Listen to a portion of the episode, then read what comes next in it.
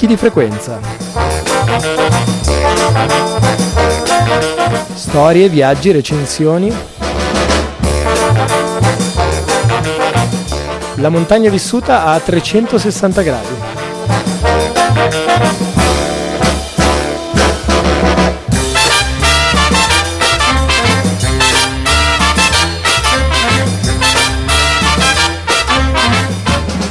Nella terza puntata di Picchi di Frequenza facciamo anzitutto la conoscenza con Sweet Mountains. È un progetto promosso dall'Associazione Dislivelli di turismo dolce. Eh, non parla di non luoghi come siamo abituati, ma parla di luoghi, di posti. Eh, dopodiché incontreremo Matteo Melchiorre grazie alla prima parte dell'intervista realizzata eh, da Martino Iniziato, ma non soltanto, perché lui ci presenta il suo nuovo libro Nelle Dolomiti bellunesi, non soltanto perché abbiamo anche la due giorni nazionale di Ape Milano e, prima di cominciare, le notizie della rassegna Stramba.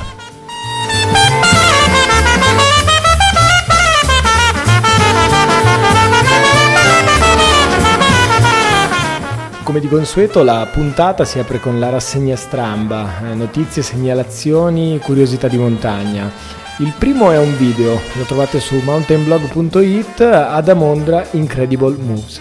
Sono le registrazioni eh, di quello che è forse considerato il primo nove C al mondo per quanto riguarda l'arrampicata sportiva, le riprese di una delle sezioni, diciamo, più impegnative di questa cosa, non è altro che una curiosità che così non volevo, di cui non volevo lasciarvi eh, all'asciutto. La seconda segnalazione viene invece dal sito tre cime punto info. Siamo evidentemente nelle Dolomiti, parliamo delle cime di Lavaredo perché è stato realizzato il primo film breve in realtà virtuale.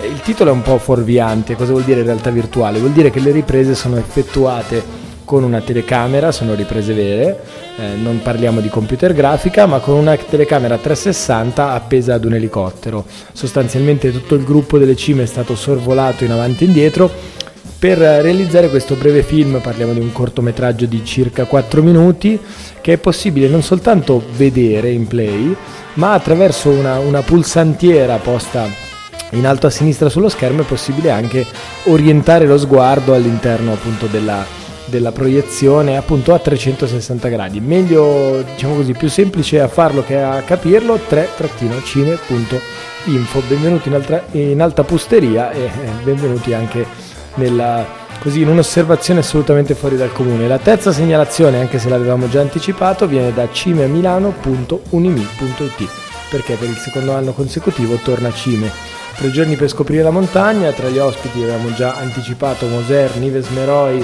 Eh, Pedeferri.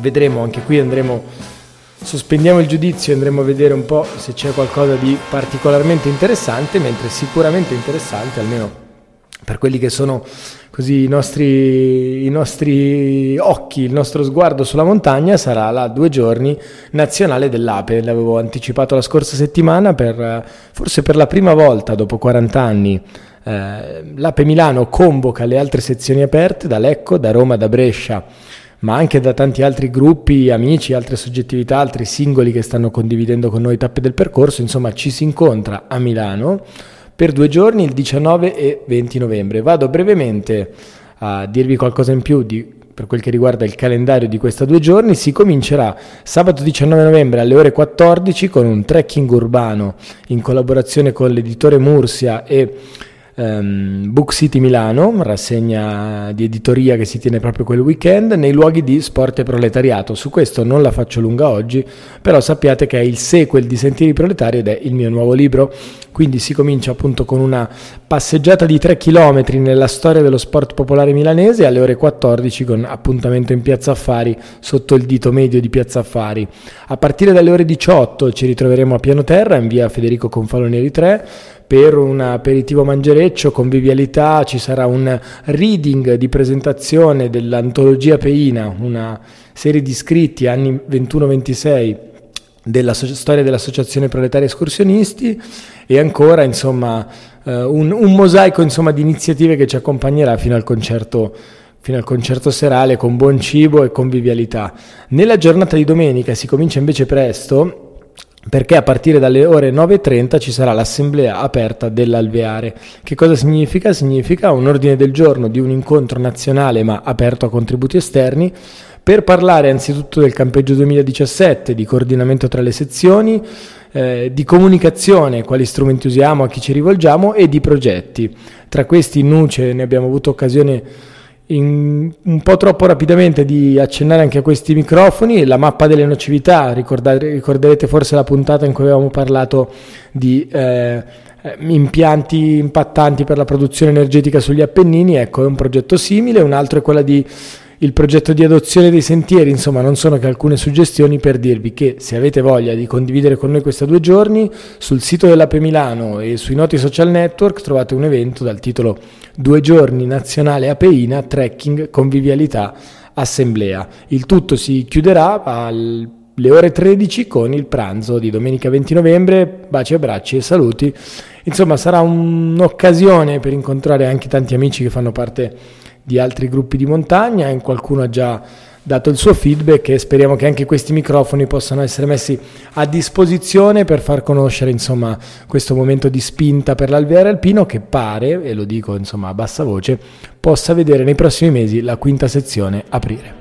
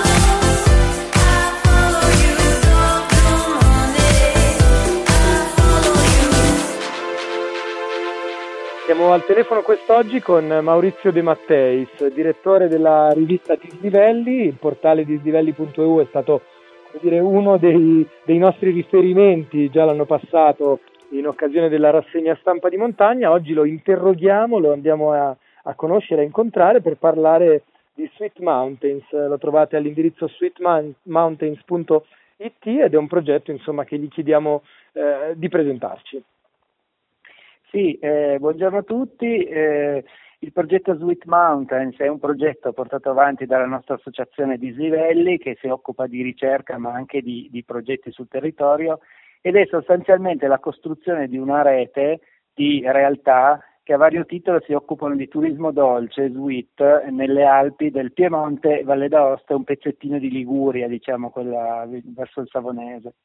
Eh, Il progetto funziona così: noi abbiamo cercato di creare delle micro reti a livello di valle o di porzione di valle, partendo da un posto che noi chiamiamo luogo, per contrapporlo al non luogo di Auger, cioè un, un posto dove uno può andare a dormire, un posto che parla di un, di, di un territorio, che racconta bene che cos'è quel territorio, ed è un posto dove appunto si può andare a dormire, quindi un rifugio, un piccolo albergo, un bed and breakfast, che però si collega in rete con una serie di satelliti, come li chiamiamo noi, cioè tutte le realtà che a vario titolo possono rappresentare al meglio quella porzione di territorio. Può essere un ecomuseo, un produttore di formaggi, un accompagnatore naturalistico, una guida alpina, ecco.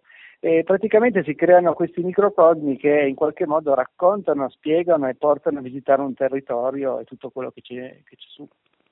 Senti, ho, ho letto una, una delle belle citazioni che scorrono sulla home page del sito tor- per tornare al tema dei posti e dei luoghi e dei non luoghi, eh, che dice che insomma si, si dividono, alcuni parlano eh, il linguaggio, hanno l'estetica del cemento e altri invece quelli della, eh, della vitalità. Eh, visto che parliamo di Alpi occidentali, ecco, in qualche misura, volevo anche chiederti, avendo sbirciato così sul vostro sito, che si passa insomma da, da, dalla descrizione delle vallate a vere e proprie eh, riviste consultabili sul web, ci sono progetti, segnalazioni di blog, oggi quali sono le dimensioni del progetto, quante sono le realtà coinvolte, insomma dove sta andando Sweet Mountains? Dunque, Sweet Mountains esiste da circa due anni e mezzo e ha avuto un'evoluzione abbastanza rapida, tenendo conto che è molto complicato riuscire a organizzare queste reti o microreti sul territorio. Oggi eh, noi abbiamo trecento realtà tra imprenditori e professionisti della montagna che fanno parte della nostra rete. Ecco, questo è un risultato abbastanza eccezionale, che sostanzialmente eh, non vuol dire che noi siamo, siamo bravi, anzi noi siamo bravissimi, però vuol anche dire che in qualche modo noi siamo nati in un momento in cui c'era proprio bisogno di qualcuno che in qualche modo tenesse insieme questo, questo mondo. Non, mancava una rappresentanza, mancava un catalizzatore che mettesse insieme le tante professionalità, perché sono tante, che in qualche modo rappresentano questo mondo del turismo dolce che sta crescendo nelle nelle nostre montagne piemontesi, valdostane e liguri. Abbiamo visto proprio dal sito di Dislivelli presentare anche il progetto TRIP, eh, la rete per il turismo responsabile in Piemonte, per promuovere e valorizzare il crescente fenomeno del turismo eh, dolce e sostenibile in montagna. Ci sarà un articolo che poi linkeremo a riguardo. Parlaci un pochino anche di questo progetto e di come il percorso aperto da Sweet Mountains si vada in qualche misura a incrociare e intrecciare con altre reti territoriali. Sì, eh, questa è proprio una continuazione del discorso che facevo poc'anzi, cioè la mancanza di rappresentanza di questo mondo ha fatto che a un certo punto eh, diversi diciamo sindacati di, di professionisti, di operatori che operano appunto nel turismo dolce in montagna si trovassero con noi di Sweet Mountains per in qualche modo eh, cercare di fare rete e cercare di rappresentare questo variegato mondo. È così che nasce TRIP Montagna. TRIP è un acronimo per eh, turismo responsabile in Piemonte, e cioè, eh, c'è il Collegio delle Guide Alpine del Piemonte, c'è eh, Agrap che è l'associazione dei rifugisti del Piemonte, c'è l'AIGAE che sono le, le, gli accompagnatori naturalistici del Piemonte, che insieme all'Associazione Dislivelli e all'Associazione Cantieri d'Alta Quota, che sono due associazioni culturali, cercano in qualche modo di ehm, rappresentare questo mondo. E allora eh, è un'operazione anche politica, perché noi siamo andati alla Regione Piemonte a parlare di questa nostra realtà, e siamo stati ascoltati e adesso eh, dobbiamo collaborare con eh, i, vari, i vari assessorati, quindi quello della montagna, della cultura, per cercare di promuovere almeno nella regione Piemonte questo, questo tipo di turismo, tutte queste variegate realtà che ruotano attorno a questo tipo di turismo.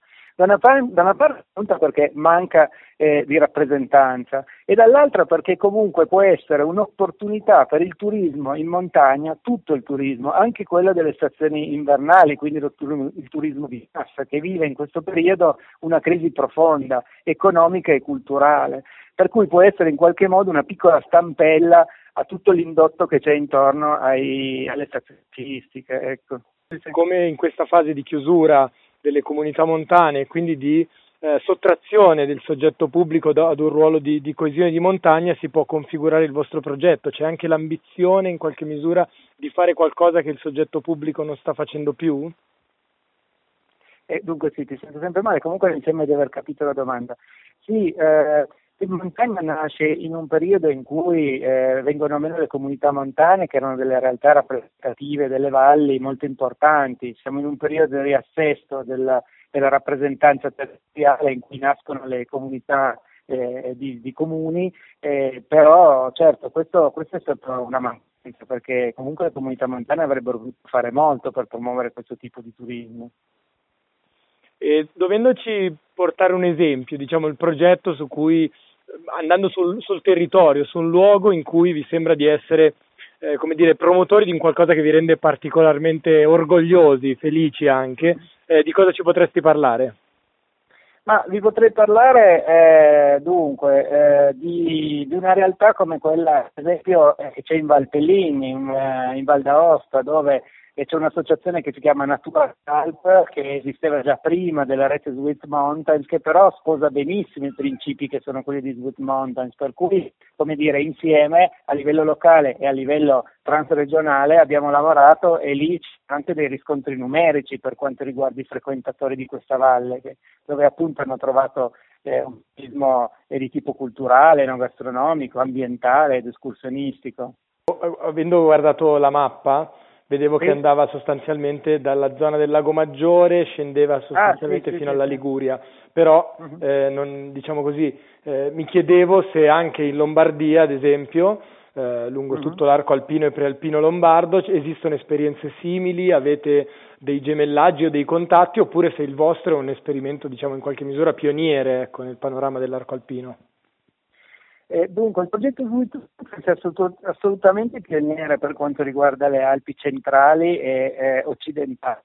Nelle Alpi orientali ovviamente ci sono delle realtà, soprattutto in Sud Tirolo, che sono quelle del Gallo Rosso, che però si basano sui maghi, su un'agricoltura molto forte. Da noi non ci sono esperienze di questo genere. La, re- la rete Sweet Mountain arriva a San Rossola, che è l'ultima porzione di territorio piemontese, che diciamo è diciamo, al confine con la Lombardia. Però in Lombardia non abbiamo niente, abbiamo ricevuto delle, dei contatti dalla Lombardia, gente che ci chiedeva, che manifestava interesse nel, nel progetto, però noi, siccome siamo una piccola associazione di dislivelli, non siamo in grado di, per ora, di allargarci ad altre regioni, cioè vogliamo consolidare molto la rete in Piemonte, Valle d'Aosta e Liguria, e già ne abbiamo, per poi pian pianino ovviamente andare su tutto l'arcino, però per ora eh, ci limitiamo appunto al Piemonte, alla Valle d'Aosta e, e un pezzo di Liguria.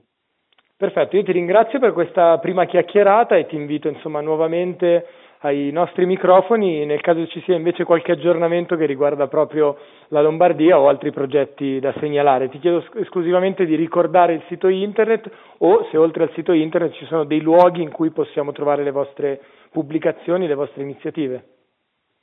Sì, io ringrazio voi e noi siamo a disposizione quando volete. Vi ricordo che il sito dell'associazione è w w w punto dislivelli punto e u, dove trovate tutti i numeri della rivista eh, pubblicata in P D F. Eh, il sito del progetto Sweet Mountains è w w w punto sweet mountains punto i t. Grazie mille, allora, eh. Grazie a te, buon pomeriggio. A te.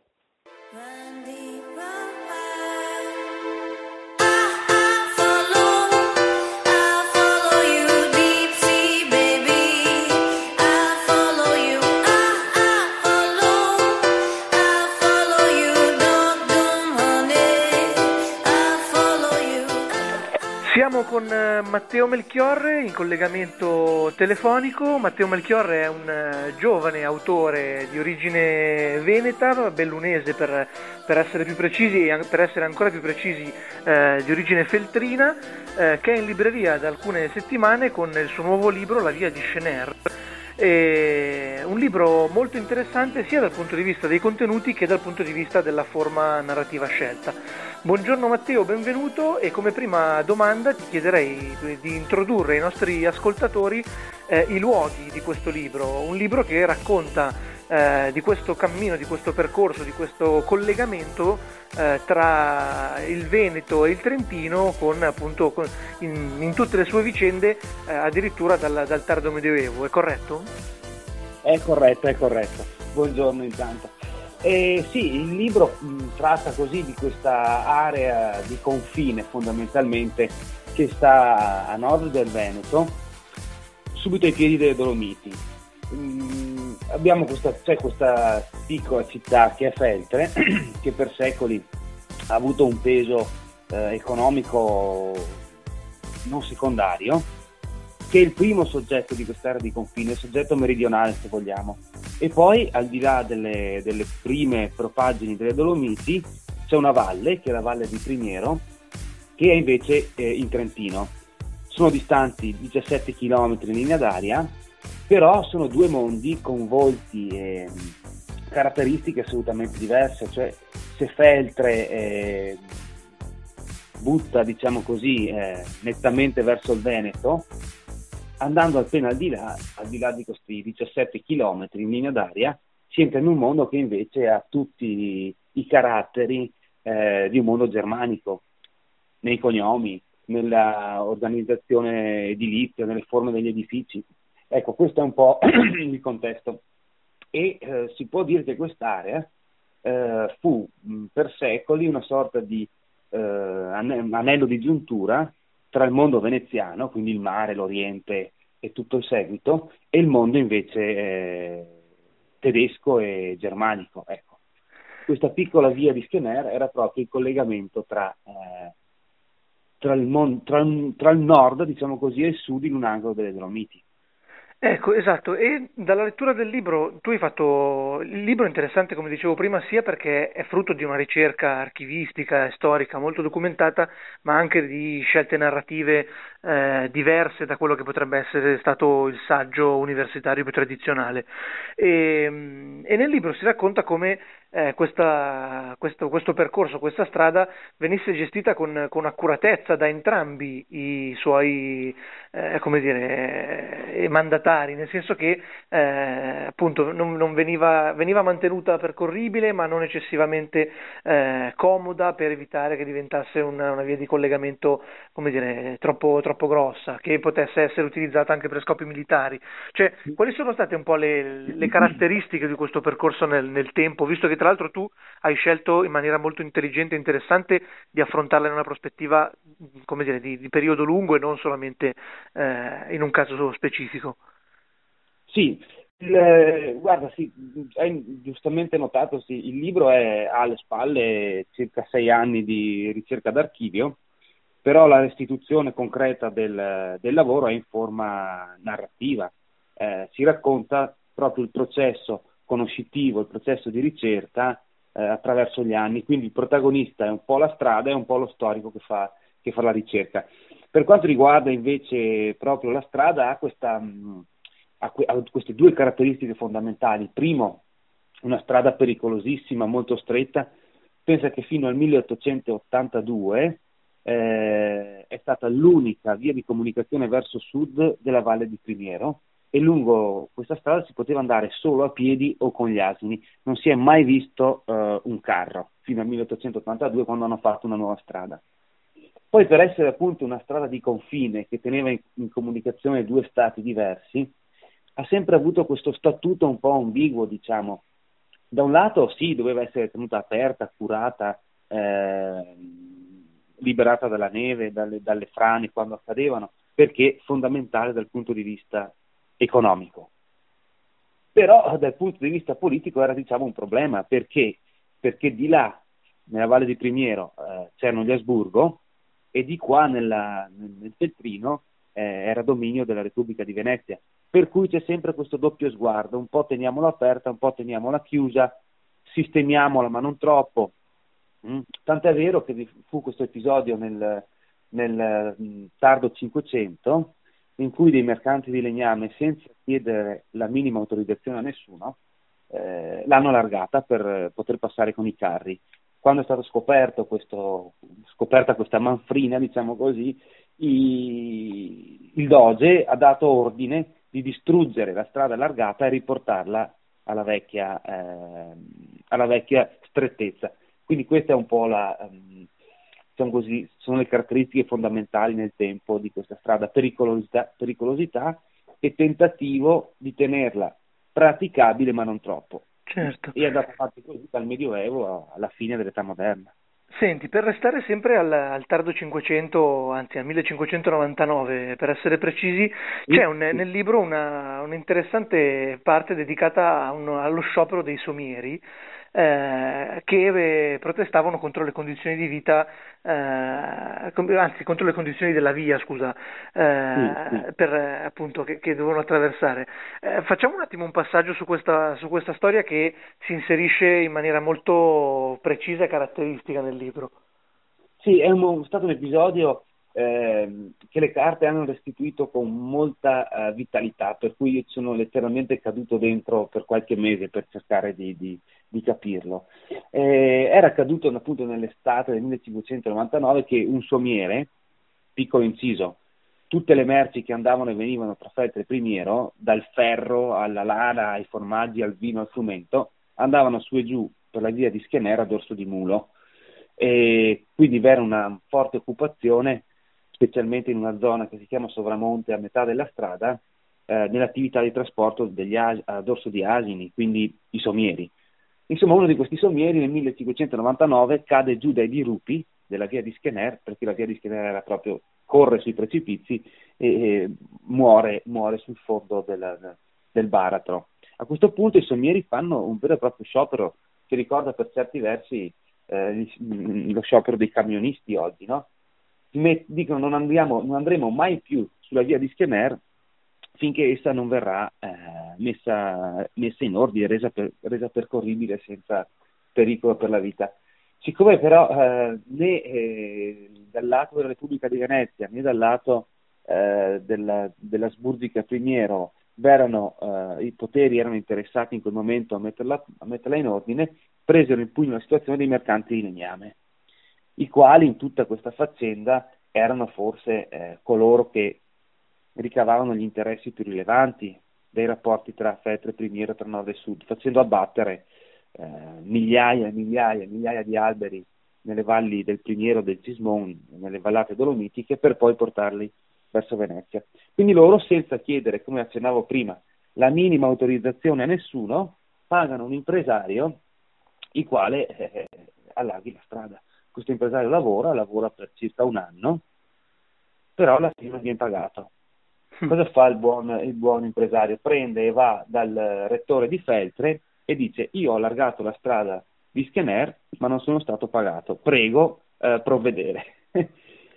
Il rettore, che non ne sapeva niente, immaginarsi, va su tutte le furie e inizia da qui questo lungo processo sulla, sull'allargamento illegittimo della via di Schener, che si concluderà, come ti dicevo prima, nel, con quella così, eh, sentenza, se vogliamo, sciagurata, eh, che eh, comporterà la distruzione di tutte le migliorie, l'abbattimento dei muri di contenimento che erano stati fatti, riportando la via di Schener a un sentiero infido e scivoloso e pericoloso tra, tra i dirupi.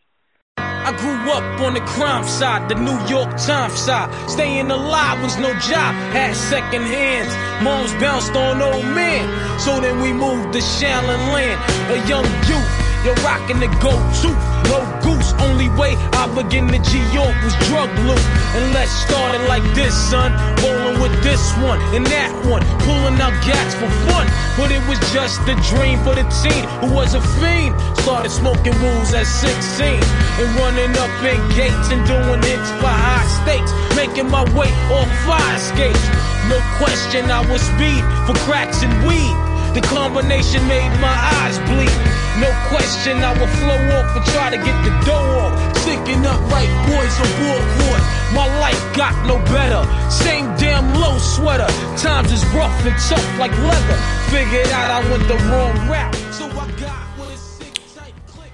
Anche questa puntata, ed era la terza della nuova stagione di Picchi di Frequenza, volge al termine. Noi, come di consueto, ci sentiamo venerdì prossimo alle ore venti in punto. Se avete critiche, idee, segnalazioni, suggerimenti, insomma quello che vi pare, anzitutto all'indirizzo mail abo at inventati punto org, altrimenti potete offrircele sul social network blu alla pagina Picchi di Frequenza o su quello azzurro all'account at abuzzo tre. Noi per l'appunto ci sentiamo venerdì prossimo sulle libere frequenze di Radio Onda d'Urto.